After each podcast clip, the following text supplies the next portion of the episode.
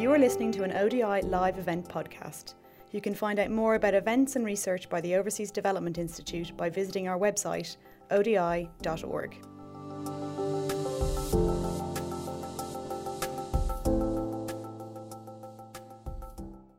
Yesterday morning, I, I started off suggesting there was this, this fork in the road. There was a, a way that we could be thinking about PFM and service delivery whereby we simply continue to use the same tools, but we use them better. And the assumption is that service delivery will improve as a result. That's one hypothesis, as Andrew put it. I think a second hypothesis is that actually, if we're thinking about service delivery and genuinely thinking about uh, the needs of services, that there might actually need to be a more substantive rethink about the way we think about the role of public spending, the way we conceptualize public financial management. Now, I don't think we've resolved this, this kind of this fork over the past two days. I think what we have seen is actually just people do think about the world quite differently. Um, and in some ways, these aren't necessarily new issues. There's always a kind of classic tension between uh, finance ministries and spending ministries. But I do wonder whether we could still be doing better all the same in having a more of a meeting of minds. And so I suppose what the, the, the challenge I want to put to my, my panelists here is really to think kind of pragmatically where do we go from here? How can we help in this meeting of minds to address the service delivery problems that I think we all care about here. And so to do that, I have here an illustrious panel. Many of you you've seen already over the past two, uh, past two days. We have Thomas Feiger here from the EU, um, Lorraine Hawkins from the Health Foundation, Chisom Okachukwu from the Gates Foundation, Seye Abimbola from um, Sydney University, and Marco Cangiano, who's a senior research associate at ODI. And so I'm going to ask uh, each of them to give their reflections on, yeah, how, how do we shift this forward, Thomas? So what, what do you take away, take back to Brussels? Yeah, thank you, Mark. Yeah, so um, I'm Thomas Feige, European Commission. Um, and uh, just as a background, um, I'm uh, in the budget support unit. Uh, the, as some of you may know, the European Commission is the, the world's largest uh, uh budget support donor on grants. And um, uh, in that context, um, uh, public finance management is one important aspect because it is one of the eligibility criteria. Um, and um, I'm very grateful for the ODI to uh, to having organized this conference and to having invited me. Uh, I think it was very interesting for me, um, and um, it uh, it was very useful to put uh, PFM in the wider uh, uh, context and broaden the perspective a bit. I think what what I take from the conference is.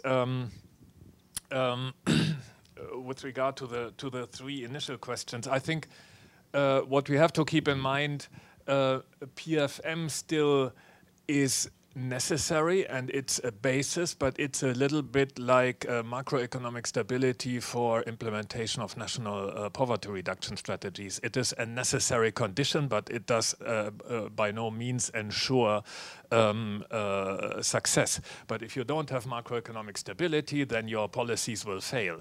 And uh, with PFM, it's a bit the same. If PFM systems are not in place or are um, uh, if you uh, are not functioning well, uh, you will have trouble with service delivery, but uh, good PFM systems at central level do not ensure uh, service delivery down the road. So I think we have to keep this in mind. In this uh, context, of course, for us, um, having a basic, a baseline of a PFM system is um, is important and necessary. Um, we are a strong supporter of the PEFA framework as a, as a diagnostic tool um, because it is the only uh, tool that really gives you an overview over the uh, entire uh, PFM cycle.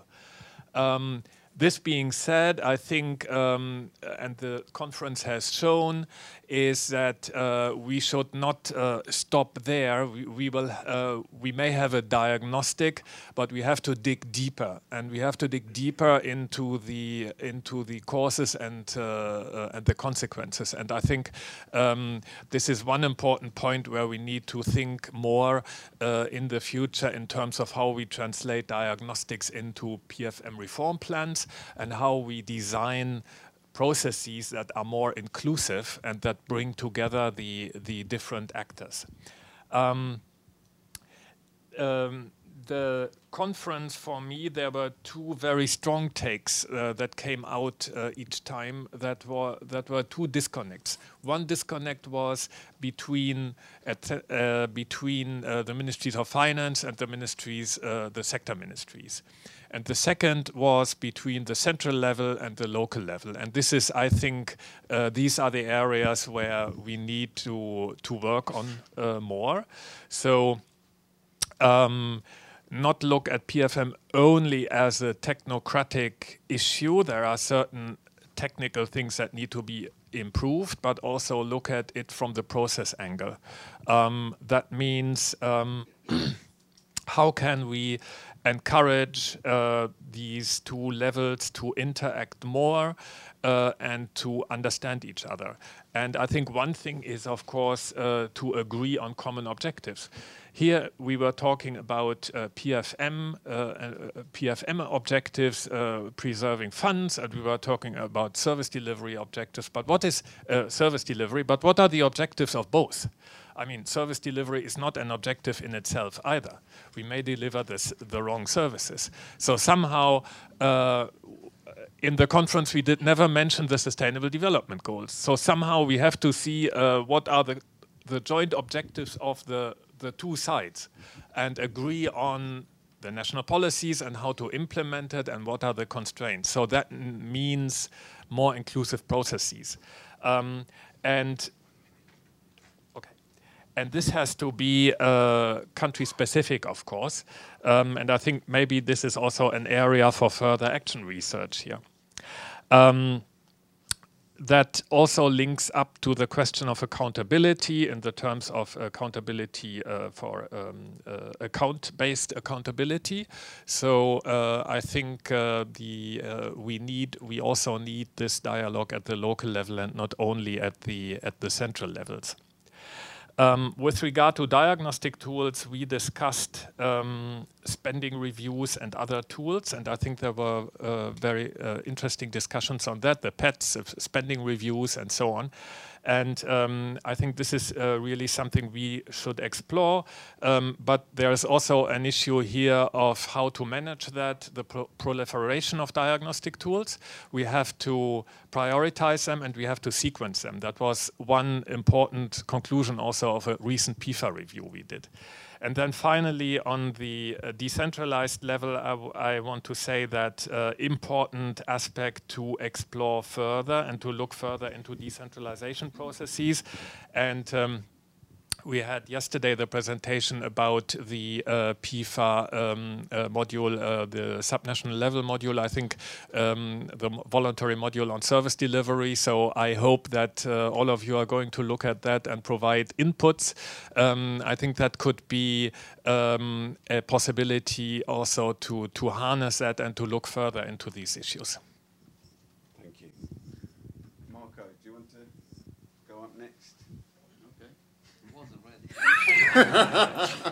Okay, uh, okay, let me jump in. Uh, I think, again, thanks ODI for organizing all this. Uh, we always try to put together things, people in the room to discuss this issue. To some extent to overcome what I call a kind of a fragmentation silo within, we all keep using the expression PFM community. I still have to figure out what that is. So let me start by saying I'm a little bit concerned this dichotomy, and it was clear in Jacqueline chart. Where is Jacqueline?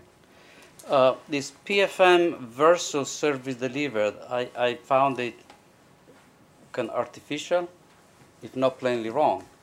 So public financial management is about managing public resources to deliver goods and service.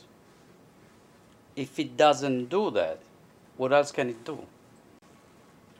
So going back to Andy's sort of initial point, I think we still fail on Article 1. So we still have, and I've heard from many of you, failure insistent to make sure the cash is available when payments are due. Now, until this is addressed, and this is part of what you call PFM architecture, pipelines, wiring, whatever you want to call it, the service delivery will suffer. Simple as that. Problem number two, and we try basically, certainly personally, I tried for the last 10 years or so, to come up at least with a unified, not uniform, view of a PFM. Again, I use the word architecture for lack of a better word. Some of you may come up with a better word. So it's about role of government. So what, what is ultimate governance about? Again, as I said, it's providing goods or services that our collectivity needs for various purposes. Public goods, market failure, and so on and so forth. Uh, as Thomas just mentioned, the very fact that, then of course, I've spent 25 years in an institution which is a little bit obsessed with macro stability and that sustainability. But again, that's a precondition. That's a necessary, certainly not sufficient. And again, it's a means to an end. To do what? To provide goods and services. So again, let's be clear on what we mean by this, because otherwise we risk reproduce the silo mentality within the profession, or certainly within this room, which exists in governments. What's the way most governments work? They have this silo which reflect the political system. Observation number two, and it's come out with a lot in a lot of presentation, is a lot of failure at the service delivery level. It's a political game. So budget PFM again, in the end, uh, the overly simplified view perhaps is just the wiring, the plumbing what goes in comes from political choices. A lot of what I've heard is failure of set priorities, is failure of planning.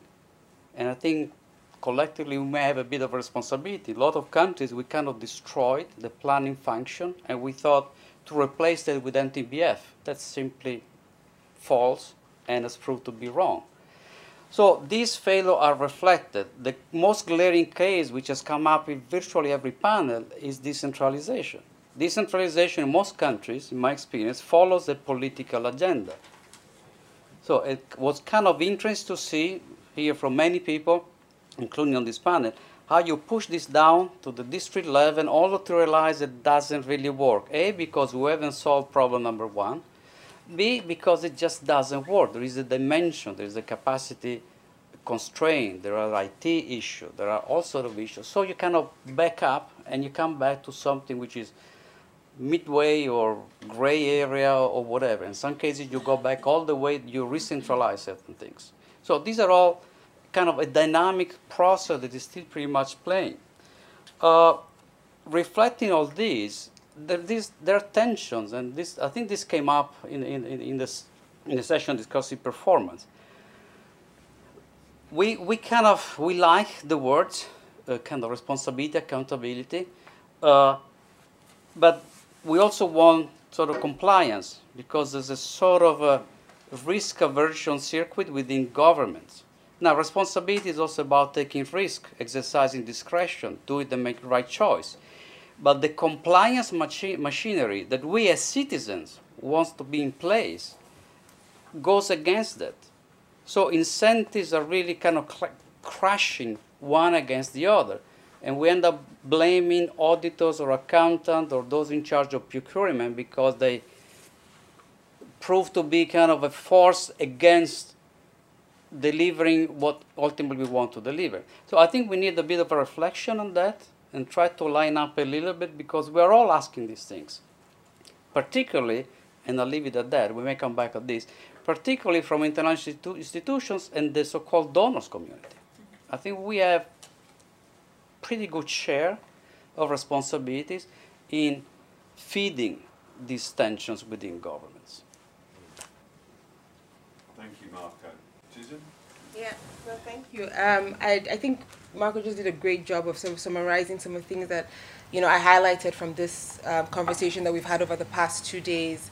Um, and I'd like to perhaps focus my my response more about like how is the foundation grappling with this internally in terms of the way that it works and kinds of programs that it supports.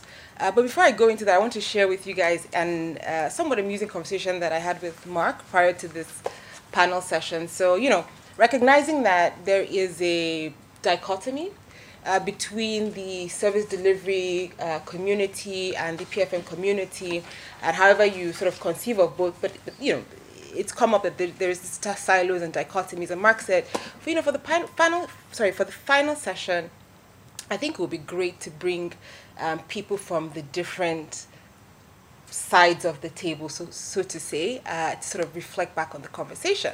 And he said, Chisom, would you love to speak about PFM? And I said, hmm, that's interesting. I work for the Bill and Melinda Gates Foundation. And I think that if you introduce me as, you know, Chisom from BMGF, speaking about PFM, some people might find that a bit confusing or odd at the very least, because the foundation is in many ways associated with its work in the health sector, in financial service for the poor, agriculture, um, but I think maybe not so much in PFM, so to say. Um, but I think that the foundation's evolution in this regard, um, in many ways, reflects the conversations that we've been having over the past few days. Um, you know, in the course, the foundation has huge um, ambitions, um, and in the course of our work, we are increasingly recognizing that there are sticky bottlenecks with regards to the rules and management of public finance that cannot be ignored. And so for the past, you know, I'd say maybe seven years or so, there's a team still growing um, that has been sort of wearing this PFM hat within the foundation and in many ways trying to uh, internally and I think also um, externally to serve as this bridge that Jacqueline had mentioned between both communities. And so I'd say that I'm not necessarily here speaking from a PFM perspective. Um, I'm speaking from someone who sort of sits um, on both sides of, of the table. Um, but yes, you know, going back to to the work that we do within the foundation, um, perhaps you know make this quite concrete um, with the work that you know we're doing in in countries. And one of the countries that I work on is Nigeria. Um, our program teams are often um, really troubled by issues around the flow of cash, which we talked about uh, yesterday. One of the things that you know um, comes up often is that yes, resources are allocated, but that doesn't mean much. And I think you know we talked about it's not sufficient to have uh, sufficient resources. Resources actually financing has to be predictable, um, and it also has to be reliable. Um, in Nigeria, I think this is a place where it's pretty obvious that those actually three conditions actually don't hold if you look at it in the health sector. Um, when it comes to the predictability and the reliability of, of financing, there are myriad of reasons, but one that is perhaps most glaring is the fact that the budget in and of itself is just not a, it's not credible. Um, and so that's something that we've been trying to, you know, work with the Ministry of Finance to address. And I think that, you know, we've taken various approaches that recognize that there are incentive issues, that there is a complex political economy um, that determines and defines why the budget itself is not credible. Um, and you know, so you know, we've worked with partners who are here. Neil um, Cabri, for example, has been working with the budget office around these issues, um, using approaches that are adaptive, um, so to say. And I think that you know, of course, it's still very much early to say, but there's some promising developments, um, so to say. Um, and so for us, this is these are some of the ways that we're sort of grappling with these issues within the foundation, but also um, at the country level. However, beyond that, we do recognize that again because you know, in comparison to, um, I think when Marco was talking about donors, we're probably a small in the PFM space. We're not a huge as other players, you know, like perhaps the IMF, right? Um, and so for us, we recognize that it's important to continue to have these kinds of conversations to bridge at a more international level um, these silos. And so we very much welcome the conversation that we're having here um, with ODI. The only thing I would say before I wrap up is that I do hope that when we do all gather here again for a 2.0 version of this conversation, we would go very quickly to practical, real solutions to these problems um, and how we can actually get um, to that. So thanks. Lorraine, do you have the practical, real solutions for Five minutes. Five minutes. I mean, I the the I mean, Mark, when we spoke about this before, you you, you I think you also wanted me to tap my yeah, please, yeah, considerable um, age in this um, working at this sort of interface of PFM and health, um, and I suppose in doing that, I suppose I'd like to start with a, a comment from um, Kuram, which I, which really resonated, which is that PFM, the, the plumbing side of PFM systems should just work. And the people in both finance ministries and health ministries who are working on the more policy aspects of um, resource allocation and public sector performance um, shouldn't really need to know much about it. Their interfaces with that system are minimal. When I worked in the New Zealand Treasury in the you know decades are too long ago to mention without embarrassment, the system worked. I didn't know how the plumbing worked, but it did work. Um, bills were paid on time. There weren't budget execution bottlenecks. The budget was credible. Um, the accounts could be trusted. Um, and when we when we sort of upgraded and modernised those systems, and I was a program manager in the Ministry of Health, my very nice management accountant would come to me and say, Lorraine, in the monthly reports and quarterly reports that I give to you and your division, how can I present the data better? What kind of questions do you want to ask of the data, and can we assist with the analysis? I love that man. Um, and so, but I mean, I think that so if things work well, uh, all of you the PFM types that are on the plumber side of the business, who are mostly accountants or FMIS experts, um, I'm immensely grateful for what you do because it's wonderful not to have to think about that and not to have to interact with you. Um, uh, and I mean that in the nicest possible way, at least in a professional context. Um, so, but I mean, how how has all of the effort that's gone into getting the plumbing right worked, and over the years that I've been working in developing countries? On my optimistic days, and I'm now working mostly in Europe and Central Asia, Eastern Europe and Central Asia, in that region, pretty much in all countries, the plumbing works. Um, and the, there's even even in some of the low low middle income and low income ones, the plumbing more or less works. Um, and budget credibility is pretty good when they go through periods of economic and political stability with no wars um, or natural disasters. Um, and so, in those countries, you yes, yeah, even though there's there's capacity constraints and resource limits, with very good technical assistance, and it's taken you know what more than twenty or thirty years, they the plumbing more or less works. And if you're uh, working in the health sector, you don't have to worry too much about that side of things. But where, and, and, and, one of the things I've noticed about how health finance people working in that region are now working, and this goes for the health agencies like WHO, not just the more financially oriented agencies like the World Bank, um, the health people and the and the PFM and um, Ministry of Finance community, I think, have more constructive relationships and engagement in that region than in any other that I work in um, or have worked in. Um, and it's partly because the plumbing issues uh, more or less out of the way. Um, and as a result of that, a lot of the things that health people um, and um, PFM people used to disagree about, we can now agree about. Health people can urge governments to use the, you know, make sure their health uh, insurance funds are on budget and that their payments are executed th- through the Treasury system and that they're not outside the system or with parallel systems. And you know, donors have been willing to use country systems to a greater extent in some of those countries um, where their own policies will allow it. So all of that's a relatively optimistic story. It's not a perfect story because you still see, I think, the um, when it comes to the sort of resource allocation set of issues, there is tension, and there's always going to be a natural and, a, and healthy tension between finance people dealing with the budget constraint and the, and the advocates for efficiency, if you like, in the system, and health ministries. But I'm not seeing health, I'm not seeing the health agencies in countries or the health international agencies seriously engaging with the efficiency agenda. Um, and I'm and in many countries, the level of capacity and understanding of the finance ministry um, of health reform, health financing, health policy issues, and the required institutions is not there. there are good country examples where it is there, and in those countries you do see a, a productive and appropriate dialogue. But I mean, on the whole, it's a pretty optimistic scenario. Um, with you know a small number of, of country exceptions. In those country exceptions, um, what's gone wrong?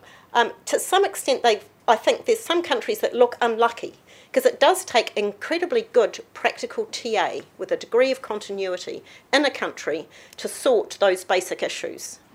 Um, and in some of those countries have just been unlucky with the TA and the resources that they've had. Um, others, uh, but I mean, I think a bigger factor is a number of those, in a number of those countries, the reasons why even the basics are not solved are um, primarily political and to do with the operation of kind of major stakeholder interests in the country. And there's, so there's a set of people that do not want perfectly fixable problems to be fixed. Um, and I suppose one of the things that I don't, uh, that was touched on actually in our first session um, um, by Rathin Roy, that was, is, uh, was I, something we didn't really come back to. And I, I think in many countries, the, some of the lagging countries in that region and many countries in other regions, the fact that perfectly fixable practical problems on the plumbing side are not being fixed isn't just because we don't know how, it's because we don't know how to tackle the people who don't want to do it. Um, and I, I, think we do need more. Um, I think we one one I think we, we do need to do more think do more thinking work and research on how to work in those environments um, and I think we we obviously I think and I think there's not, most people in this room would uh, are perfectly well aware of it. We we can't just stick to a good practice. You know, one good practice model is the, is what we pursue everywhere. In some places, we're going to have to come up with more creative ways of addressing some of those political economy bottlenecks. Um, so I think we started this session on with that emphasis on politics, and I, I think we need to keep that in view as we finish it. Thank okay. you. Great, thank you, Lorraine. Seye. so I've, I've, been asked to, to be the academic on the panel. Um, and what I thought I'd do um, is put on my hat as a journal editor. And in that role, I often advocate to academics, um, usually in health, about the kinds of studies and research and evidence that I want to see in the journal and I want to see in the literature. And I'm going to try and do the same thing with, with you um, whilst not pretending at all that I'm across all your literature. So I'm judging what is perhaps in the literature in your field by the conversations that we've had yesterday and today. And um, as I began in, in the morning today, I think that there is a lot of value if PFM is going to influence service delivery. There will be a lot of there's a lot of value in in taking complexity seriously. I'm beginning from from that premise, uh, and to I think um, not necessarily be too bogged down about um, trying to answer the question as to whether an intervention works or not. Right? Most PFM interventions would work somewhere, at some point, um, somehow. And I think the, the real question is to understand where those places are. What circumstances make it work in those kinds of places? What stops it from working? and how does it perform in the long term? Um, I, I, think that there is a lot of value in taking those kinds of questions very seriously in the literature. Um, there is, um, and to do that, it, be important to take both quantitative data seriously, but also qualitative data seriously. My sense is that there's a lot of, of tacit, buried knowledge in people's heads um, that come out when they are poked at, sort of or when they feel they need to say something. Again, judging from the conversations yesterday and today. And I feel that those kinds of knowledge need to be documented one way or another. Um, people have a lot of experience in different countries. There's a lot of case study um, uh, that could be synthesized with experiences. And I think that there's a lot of value in, in taking that seriously. Again, I'm not sure if, if I'm speaking to researchers or not, but if I'm not speaking to researchers, I'm speaking to people who give money to researchers to do research, and you could do that. Um, I also think um, that there is um, a lot that could be done around understanding how learning happens within countries. Mm. There, there is a, I get a sense that countries are still seen as a black box. Um, and there's a lot of agency within countries, there's a lot of things that happen within countries, and there's a lot of learning that happens between um, segments of a country and across time. and it would be good to also um, find a way to, to document that and, and to turn that into a research question, if possible. Because that's how you fix those kinds of small, persistent problems. It's, it's getting how a system works from the inside. Um, and also, uh, my last point is um, again going to the donor question and the, the there's, there's a the, the, the dominant narrative in the room yesterday and today comes from a donor perspective. And again, I don't think, not in health, but certainly not in PFM as well. I don't think that that um, relationship is sufficiently problematized. I struggle with pronouncing that word. Um, th- there is a lot to learn and to understand about how, how that process works. You go into a country, you do stuff. How does that work? Right? Um, I, I, this, this, is something I say to other people as well. Right? We, we don't ask that question enough. I don't think we ask it at all. Right? To say, how does that process work? How do you get a country to own something? How do you get a country to run with something? Um, there, there, was this nice example of, of the PETS, the, the survey, which wasn't as useful as it was objectively, it wasn't used by the country. It's a good question to actually, you know, turn that into a thing to study. Um, and I wish that th- there's a lot more self-reflection um, that allows that kind of question to be asked and answered, and that allows um, people in this community to feed their experiences and their failures and successes into answering those kind of questions. Thank you, all the panelists. What we're going to do now, we have about, uh, I'm going to take about a, a ra one round of comments, one last round of comments. Anyone that wants to come back to any of the panelists, throw a grenade uh, so, um, at any of the, the panelists. Anything that you feel that you would have liked to have said over the last two days that you're, see, you're there's burning inside that you feel someone should have said. Uh, any last challenges? Um, and then I will give the sort of panelists one minute at the, the end. So we've probably got about 10, 15 minutes for comments. Uh, Andrew and, and then the, the lady next to him.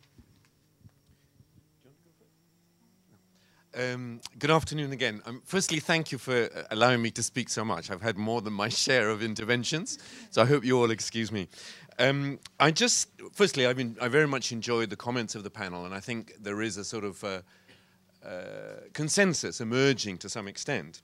But I'd like to pitch it in the sense of an answer to the question Mark posed at the beginning of our session yesterday. You know, if we are at a fork in the road, is it the case that we continue with the sorts of PFM tools that we have been working on, but we just do it better? Or is it the case that we need a new paradigm? My answer to that is that we need a new kind of institutional paradigm. So it's not necessarily that the technical tools of public finance management, medium term planning, program based budgeting, performance budgeting, devolution of, of uh, financial responsibility. Those are all very useful tools, and I'm not sure that there's any need to change them or to dump them. Although I did say some nasty things about program budgeting, uh, in the right way, it can be a useful, useful tool. So my sense is that the tools are good, but we need a new institutional paradigm in, in I think, three senses. Firstly, that I think the old idea that ministries of finance and sector ministries should compete and be rivals should just be dumped once and for all. You know, in the UK, the uh, Her Majesty's Treasury has always had the tradition that if a sector minister wants to speak to somebody in HMT, then she or he can only speak to somebody more junior. So if you're the Minister of Education, you will hardly ever speak to the Chancellor of the Exchequer. You speak to a junior minister. If you're a director in the Ministry of Health and you want to speak to someone, you'll be met by an assistant director. And it would be done systematically. I'm not sure if HMT still does it. In order to reassert, you know, this, this uh, rivalry and this uh, hierarchy. So one thing I think which has come across from all our discussions is that that's no way of working. You know, collaboration and working together and giving permanent visas to people like Seye to be part of the PFM world uh, is, is definitely the, the way forward. And I think most of us in the room probably agree on that. It would be very nice, I think, to, to sort of concretize that as one step. The other, I think, is that PFM ought to be more analytical. Um, I agree with what Lorraine is saying. For too long, we've focused on plumbing. And yes, uh, sometimes plumbing doesn't always work, as Marco was pointing out. But increasingly, we ought to be solving the big policy questions. And we ought to be using, in particular, big data and the technical tools that we now have to have more sophisticated types of analysis than we used to. And um, you know, it's high time that we use those techniques better, and that that should be much more at the center of what PFM uh, and PFM thinking does. And then finally, to pick up, uh, I think, on a, a phrase that um, a common friend of many of ours often uses, uh, Matt Andrews at the Kennedy School of Government, we ought to be much more problem driven. Uh, PFM should be solving the bottleneck problems that uh, Chisom and I think and others were, serving, were, were addressing. And it shouldn't be sort of a sui generis thing that, that creates its own solutions for its own problems. Uh, uh, we need to respond to the problems generated by service delivery and make sure that PFM is there. So I think a different institutional paradigm, but not necessarily new tools. Beatrice again from the Partnership for African Social and Governance Research, Nairobi, and um, just taking us back again to the bridge and I see a human factor on that bridge.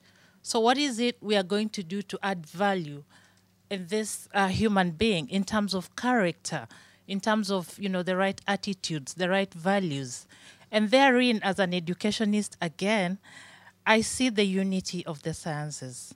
You know, the STEM, the social sciences, the arts and humanities.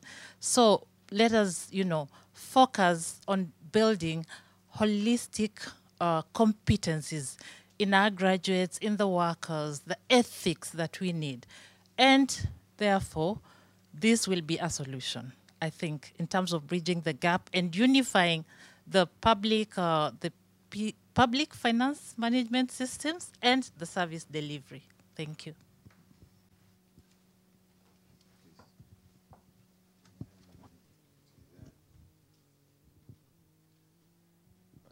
Um, Peter Boulding, uh, an independent consultant. Um, I'd just like to put in a plea for some of the resources that haven't been addressed and used and mentioned in the past uh, sessions, and, and they might have helped a bit. Uh, the Chartered Institute of Public Finance and Accountancy, CIPFA, of which I'm a member, has got a whole system approach to PFM, which I think those that haven't looked at it on their website, it's freely available, can do so, and it covers the, the entire system and well worth looking at. Um, on the accounting and audit side of things, I th certainly think that management accounts have been mentioned once. Thank you. The only and management accounts should be available to any management and to be coordinated and compiled in a way that would help you to make decisions. And public financial management, as far as we're concerned in in CIPFA, is to um, provide management information for better decision making, which should enable better uh, problem solving and better delivery of service. So management accounts are important to all of that, as are annual audits uh, for the, for external users and and annual accounts in the same way. Um, internal audit as well needs to be addressed and, and hasn't been mentioned at all. But internal audit is a, a, management tool that you can all use in any entity and organisation. And if you haven't got one, you know, organise it so that you do. And therefore, that will help um, address many of the issues that are the bottlenecks that occur, uh, particularly value for money issues. So I think there are, there's lots of stuff that's already been done, already well well established in New Zealand is a luminous example of, of, of PFM, but Australia too, and Canada, US, uh, UK, and Scandinavian countries.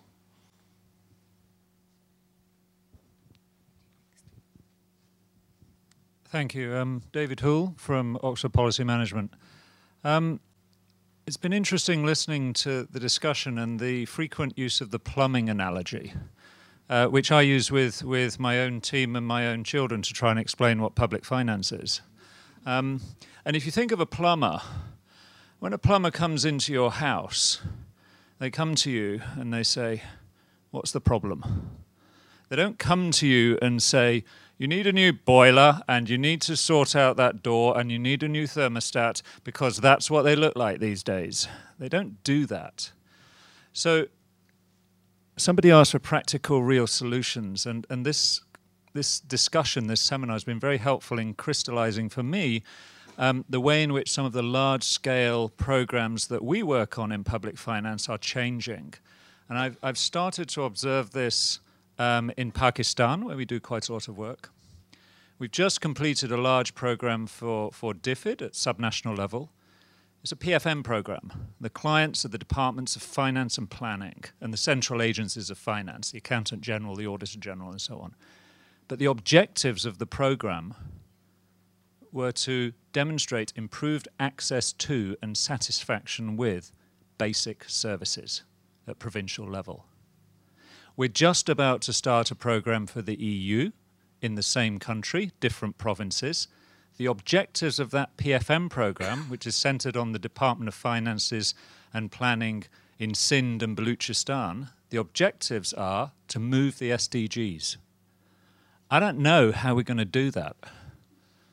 But what we are going to do is we're going to walk in to the Department of Finance and the Department of Health and the Department of Education and say, what's the problem?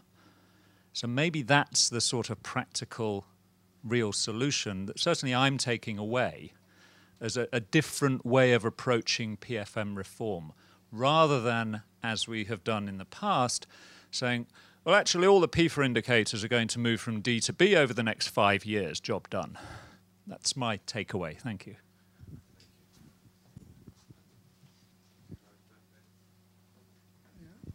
Um, it's Zahir Ali from Equirus. My question actually, uh, my comment actually builds on what David just said. And I come from a, a development practitioner background.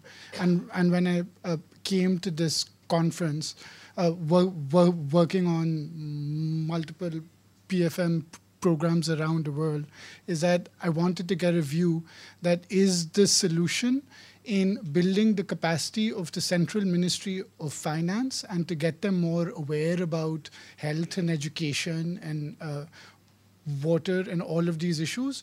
Or is it that I work with the Ministry of Health and Education and build their capacity in, in how to do a budget. The, the view I would have from increasing autonomy and program-based budgeting is that you know uh, there, there's a great a greater need to work with the ministries of health to make sure that they understand the the budgeting process and that there is a greater understanding of the plumbing that's there.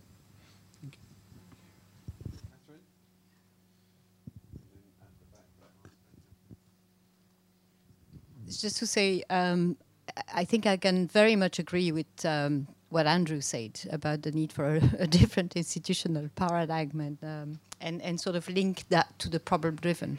What I'd like to do is a kind of a plea because, in many ways, I think in, in PFI or in whatever it was called before, I know that there are examples of processes that were collaborative processes between uh, ministries of finance and other ministries or line ministries or and I mean um, what Andrew and Tagai were telling us is, is an, an, example of that. But there are other examples, and that's not a BSI or ODI or PFI example, but there are also examples that are in-house. And I think if we if we could harness, um, like do a kind of sociological analysis, like Seye was uh, talking about, about okay, how did they work? What worked? What didn't work in that? Where did it work? Why did it work? Um, and how far did it move the paradigm, and then sort of try to draw some lessons from that. Um, that's all.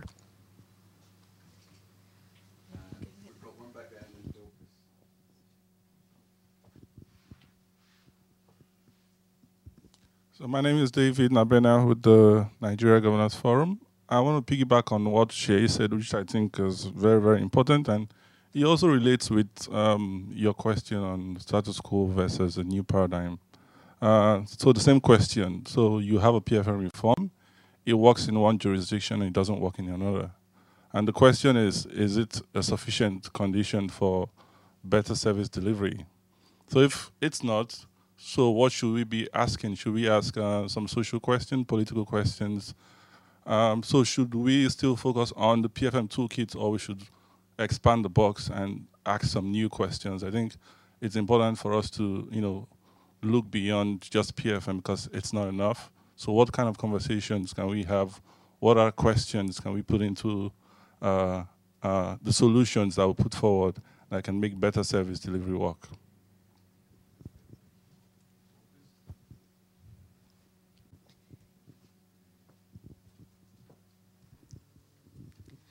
I think, first of all, I would like to say that I don't come from the PFM world traditionally, but you know, I'm going to stop saying that after this because we're not looking at a dichotomy, but really how we can link. And when I was invited here, I was very excited to to see the link um, between service delivery and financial management. And I must say, in in the early sessions, it, it still seemed like there were very strong silos, and we had PFM and a lot of this plumbing uh, terminology. But I'm glad to hear that the plumbing somehow is fixed. Of course, it may not be completely fixed, but it's not the issue. Um, I think that's really good news. And, and going back to what uh, several people have said, how can we then move forward? Is it looking at the service delivery perspective and ask what is the problem? So if we can come from service delivery and then support it with with the plumber instead of the plumber coming and saying okay we have these tools that we can use for you to solve your service delivery problems i think that we need to to dare to come from the service delivery point of view, which will be different in different countries and different contexts because we have heard and we all know that there are different political values, the different systems, and therefore, if we dare to come from that perspective and see how PFM can work in that in that context and not assume that the plumber has the solutions to everyone, but come from what is the problem. I think that um, finally hearing that today is, is for me a, a big step forward.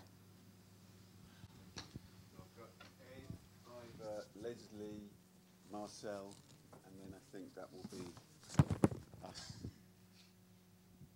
Thank you very much. Um, Edward Hedger occasionally organise one or two of these conferences as well, so congratulations to the, the team.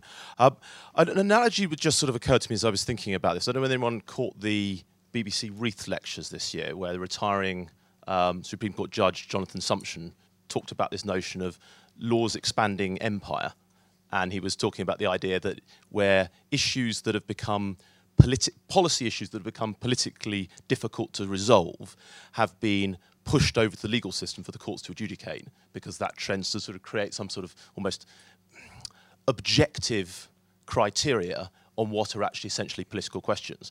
And it caused me to sort of wonder whether there's a narrative here about the question about PFM's expanding empire and how one might think about that.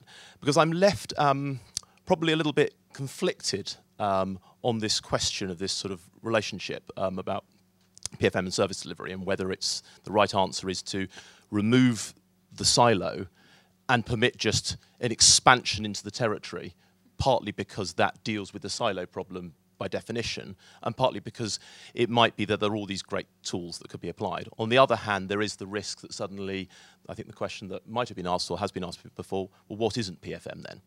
And I wonder um, whether as a sort of um, resolution or reconciliation the practical senses, and maybe it's another riff on the sort of the, the problem-driven thing, but a mental check. If anyone's talking about PFM reform for the sake of PFM reform, stop.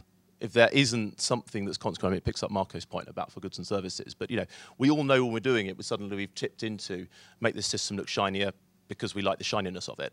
So just it's a, it's a sort of a simple corrective device. I think we don't deploy often enough.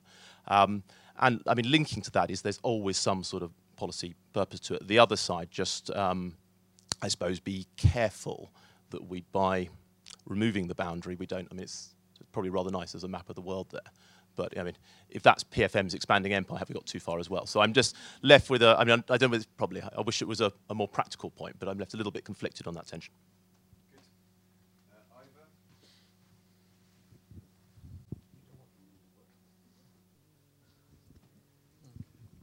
A very quick word to say thank you to all the organisers. I think, as usual, this has been a very stimulating event and a great opportunity to catch up with uh, old friends and make some new friends. So, um, congratulations on the kind of dynamics of the thing and the content. Um, I just wanted to make a point, uh, a theme that I think has come up repeatedly in different discussions, and maybe we don't pay, an, I don't personally think we don't pay enough attention to it is actual capability. Um, because we're introducing new tools and techniques, and we talk about processes, but we don't think very much about the people who are actually responsible, who uh, about the plumber and how well he's trained, um, whether he can deal with all these new, newfangled tools that are presented to him. So I would suggest that we actually, as a PFM community, need to pay more attention to the human resource management aspects of PFM.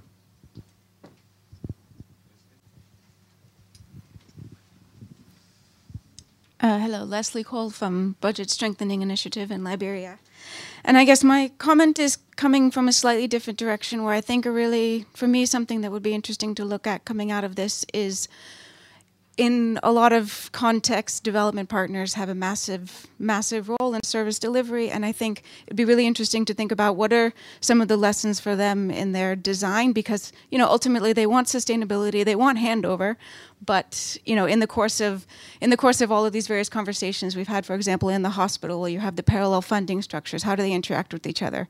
Um, i've seen the world bank develop multiple pfm systems that are actually not mutually reinforcing but mutually destructive. You know you see atrophying of systems because they want short-term results but then when they leave yeah all of, all of those kinds of things which in certain contexts i think is is uh, potential for an impact um, to try and have them think about the design, the design and the relationship between all of the issues that have been identified here.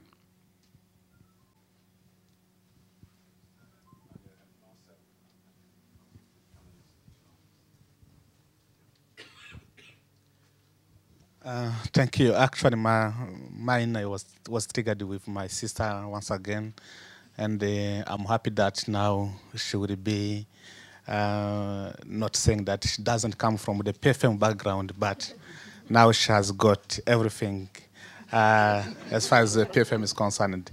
Why I'm saying that one? Um, actually, when we were designing our PFM running know, our strategy, I kept advocating that the PFM should be the foundation for any and every sector because whatever you are doing is going to require the PFM context. Why I'm saying this one? in any sector that we are, we've been talking here, being the health, being the education, you need to plan properly because at the end, whatever you are doing, you need to plan. You need to have plans. So uh, once you've planned, you need to ensure that whatever plans you have, you can cost them. Not, it doesn't mean that you need to be a PFM person so that you you understand that one. So once you have your plans, once you've costed them, then you can communicate them easily to the PFM uh, practitioners. Then finally, uh, not finally, but you need to to to to to to, to understand the the mechanism, not mechanism as such, but you need to, to ensure light spending. I've been struggling back home when I'm dealing with uh, doctors because or researchers they say no we, we need money. We got this uh, grants we need to spend it. But i say no you spend it but there is principles there. You can spend, but there are principles. If you got this grant for ABCD, uh, and the grant hit the the treasury bank account, we need to ensure that the the, the, the, laws and responsibility, the, the, the, the, principles are, are, are, fulfilled. So then finally you need to accept or any person in any sector need to, to accept that you need to be accountable. Because at the end, the accountability should be enforced whatever the sector, being education, health, agriculture, the accountability should be enforced. Finally, the last one, the light tools, because I've seen uh, a non-PFM having a light system. Jesse, she told about that system is a good system. So having system that can support whatever we're doing will help us to remain accountable, will, remain, will help us to be transparent. So I, I may say that PFM at the end can't be divorced with other sectors, but they should work hand in hand. Thank you. Thank you. Okay, let's uh, let's go back in the, the, the, order that well we'll do reverse order actually this time. Seye, why don't you start and then. Um, you're, not, my, you're not ready. No, no. one of my take-home um, uh, realizations is that I think Nigeria is about to be dethroned from its reputation of being people who talk too much. And I think we are losing that to Rwandans. I think we are losing that status very quickly to Rwandans. Um, that's it.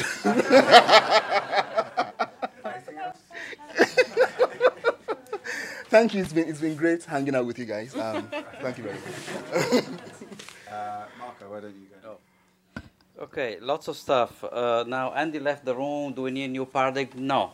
Uh, we have a lot, enough tools. We have to work harder, try to break these artificial barriers. Uh, I, cannot think what the new paradigm might look like. So I insist on that. Just for the spirit of disclosure, I've been working with Matt Andrews for the last seven years. So I certainly belong on the school that has to be problem driven, has to be adaptive. Uh, and, and human capital actually is, is key in all this. Uh, I may have given the impression in, in, my analogy with architecture, the PFM, there are commonalities, but if I look at PFM system around the globe, even what we think of the good ones, they all look different. They have a lot of common elements, but Sweden looks definitely different from Australia, and Australia looks different from South Africa and from Chile and so on and so forth. So there's ample room within what we have to break this, this, this barrier. And again, the human factor is key at the end of the day. There is a lot of things can, we can use the technology better, of course. Often the technology drive the processes should really be the other way around. The strategy and the priority should come first. But what we're still missing, and is reflected a little bit in this room, there's no, that goes back to those of you who are actually in academia, or, there's no PFM cadre or, or whatever you want to call it. I teach often in, in, in public policy schools. Uh, uh, they don't understand the macro. They don't understand accounting. They're not auditors, and the audit, auditors don't understand. So we have to create people that actually can understand what government is, because government is policy, politics, and complexities. We cannot hope to address this with a single tool. Last plead, uh, diagnostics, I think we have way too many, they can always be improved. What I found a little bit of an aberration that are be used as a mandatory point of view to fill this kind of fiduciary role, but that haven't been designed to do that, number one. And they only work if they're genuinely requested and asked by country. If this, we, we keep imposing this on country every three years, what we developed, and we have developed already, is a compliance-oriented mentality, is a study to the reaction instead of actually going and dig deeper to understand what the problems might look like. So that's where we're really sort of, again, as a donors community, I think we, we really need kind of to reflect on this because I don't think we've been terribly helpful for the last decade or so. I'm just, I'm, I'm just, I'm, I'm trying to surprise all of you. Just keep you on your toes. You don't know who's coming next. Okay, Lorraine. no, you, yeah, please, please, because uh, you've got a train to catch. So I. I sorry, sorry. Now, I want to uh, pick up on several points. First of all, um, in one I, minute though. Yeah, I don't share. I don't share the impression that the plumbing is fixed. Uh, this may be the case for certain uh, certain countries, uh, but uh, certainly not for the re for the uh, regions I follow, which is Africa. Um, we see uh, progress in certain areas, but uh, also um, uh, stagnation and regress in some areas, and very often this is the case for the basic things. that are missing. So um, that my answer to the question from over there, it is not a quest, it is not a question of uh, building capacities in finance ministries versus sector ministries. These have to be parallel processes, and we have to accept and see that uh, public finance management pro, uh, reform is a long-term long-term process that ha has to continue, that has to go on. Um, I'm I can certainly agree on uh, that we need more analytical, uh, more analytical tools. I, I wouldn't see this as a as a new institutional paradigm, but it's certainly an important aspect uh, that we need to be more analytical, and also that we need to tackle more the political economy constraints. Because when we are talking about the problem-driven approach, I couldn't agree more. But the reason why um, approaches to PFM reform are not uh, in many cases not problem driven is because there is a lack of political leadership at the at the highest level or at least at the ministerial level if not beyond the ministry of finance and then we get an accumulation of um, uh, act actions and needs into huge programs that are not prioritized, not focused, and not followed up, and uh, that uh, reap very, very little results. Thank you eeny, meeny, miny, mo, Chisom. I'll be very quick. So I just wanted to build on um, what uh, Andrew said before he left. I actually I liked. Um, I think I'm inclined to agree with what he said about you know a paradigm, um, a new institutional paradigm, uh, because it helps to solve. Um, in my sense, I'm not 100% sure that uh, we by just working better the way we've been working will get to it. Because if that's the case why haven't we? Because we've been trying to do that right? Um, and i also a list of why. Sorry? I can give a long list of why. Okay. Um, but on the other hand you know i'm quite uncomfortable with this notion that there needs to be this huge uh, fundamental change. So I think that that's like a good uh, midway. Having said that, though, I do want to say something that um, I've heard quite a bit in this conference, but also here generally in these kinds of conversations, uh, goes back to this tension between the Ministry of Finance and Ministry of Health at the country level. Um, to say that I'm not sure that I agree that there is, uh, particularly within the Ministry of Finance, a lack of interest in service delivery or um, outcomes. I do think that there is a lot of interest. I used to work in the Ministry of Finance, and these were issues that did come up. Um, I now work with ministries of finance, even though I'm not in the Ministry of Finance. Um, and, and very often, you know, you hear the DG of budget asking you, well, if I pay more in, in if I give the health sector more money for RI, how do I know that coverage rates will actually increase? They really care about these issues. I do think, though, that what is different and what needs to change is this issue of incentives. Mm-hmm. In as much as they care, if at the end of the day they are judged by you know, um, broader issues around fiscal discipline, aggregates, that will always be their reflective um, response. So it's more about changing the incentives to um, match their interests. So just to say that I do think that some of these shifts are already happening, essentially. Thanks. Great, thank you. Lorraine. I hope you're going to do the last word. I will do the last one. Right, so my second to last word is um, I think um, that uh, on the issue of the, I think Leslie's point about the lessons for development partners, I think the there's a need for health, the health sector reform, particularly the health sector financing reform fraternity, just as much as the PFM fraternity, to um, look at um, lessons for reform design and for reform sequencing.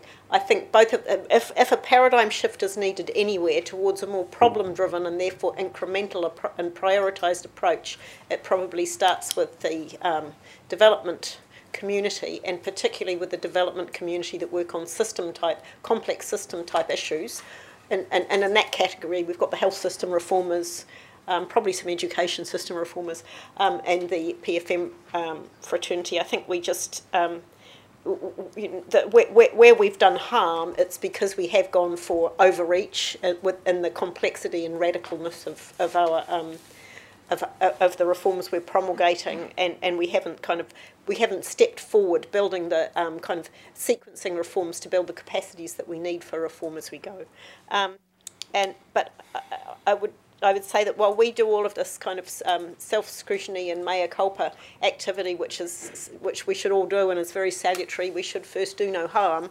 Um, in many countries that I'm working in now, there is a, a, a declining role for traditional development partners and an expanding role for non-traditional partners. The non-traditional partners aren't engaged with either of these system agendas, in, in my experience. Um, and I, I, I, think that, uh, um, that, that, that some of the issues around kind of risks and adverse effects that, that we're all um, beating ourselves up about probably haven't been experienced and worked through by some of those newer non-traditional partners. And I, I think we do face a challenge of how to, um, in both the health systems fraternity and the PFM fraternity, how do we how do we seek um, constructive um, ways of engagement and common ground with some of those new partners? Thank you. Um, so I will give my three lessons, the three things that I learnt, that I, or, or three reflections that I had. I, I, agree with what Chisom said actually that there is a you know a, a common interest in seeing um, services improved. But one thing I've heard actually quite clearly is there is actually quite different theories within the room about how to get there. Um, some people are of the view that you know, a finance ministry can drive improvements to service delivery through um, strengthening compliance mechanisms. But we've heard alternative theories about actually relaxing rules in some cases. Now, they, they may be able to reconcile in one theory, but people are actually thinking about these things quite differently. So, so that's one thing. I think that the second thing, I heard, I've just heard now a lot of people saying we need to be more problem driven. And I suppose you know, I would agree with that. A concern I have about PFM people sometimes when they say that is the assumption is that the problem is in my toolkit. Uh, and it's around the budget cycle and it's related to the PFM system. And I think actually this morning we heard that not all public spending problems are necessarily through the national budget. We heard about decentralization, we heard about services that are, you know, the government may play more of a regulatory role. So we need to be careful about sort of preaching problem driven, but actually already thinking that we've got the toolkit to fix it. And I think the third thing, and, and I took a lot actually from Seye's comments I, around um, the role of knowledge. I think as a kind of research strategy, I think there has been a lot of okay, PFM is something that rightly people think is important, the administrative, core administrative capacities of government. We also think service delivery is important. And so we're going to do a research to try and find a, some kind of linear relationship between those two things.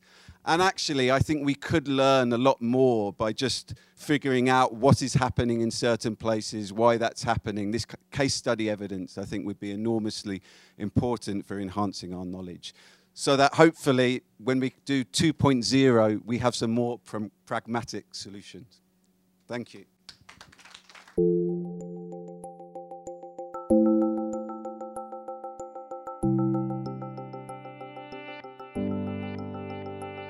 Thank you for listening. For more ODI live event podcasts, find us on SoundCloud or subscribe to the Overseas Development Institute podcasts via iTunes.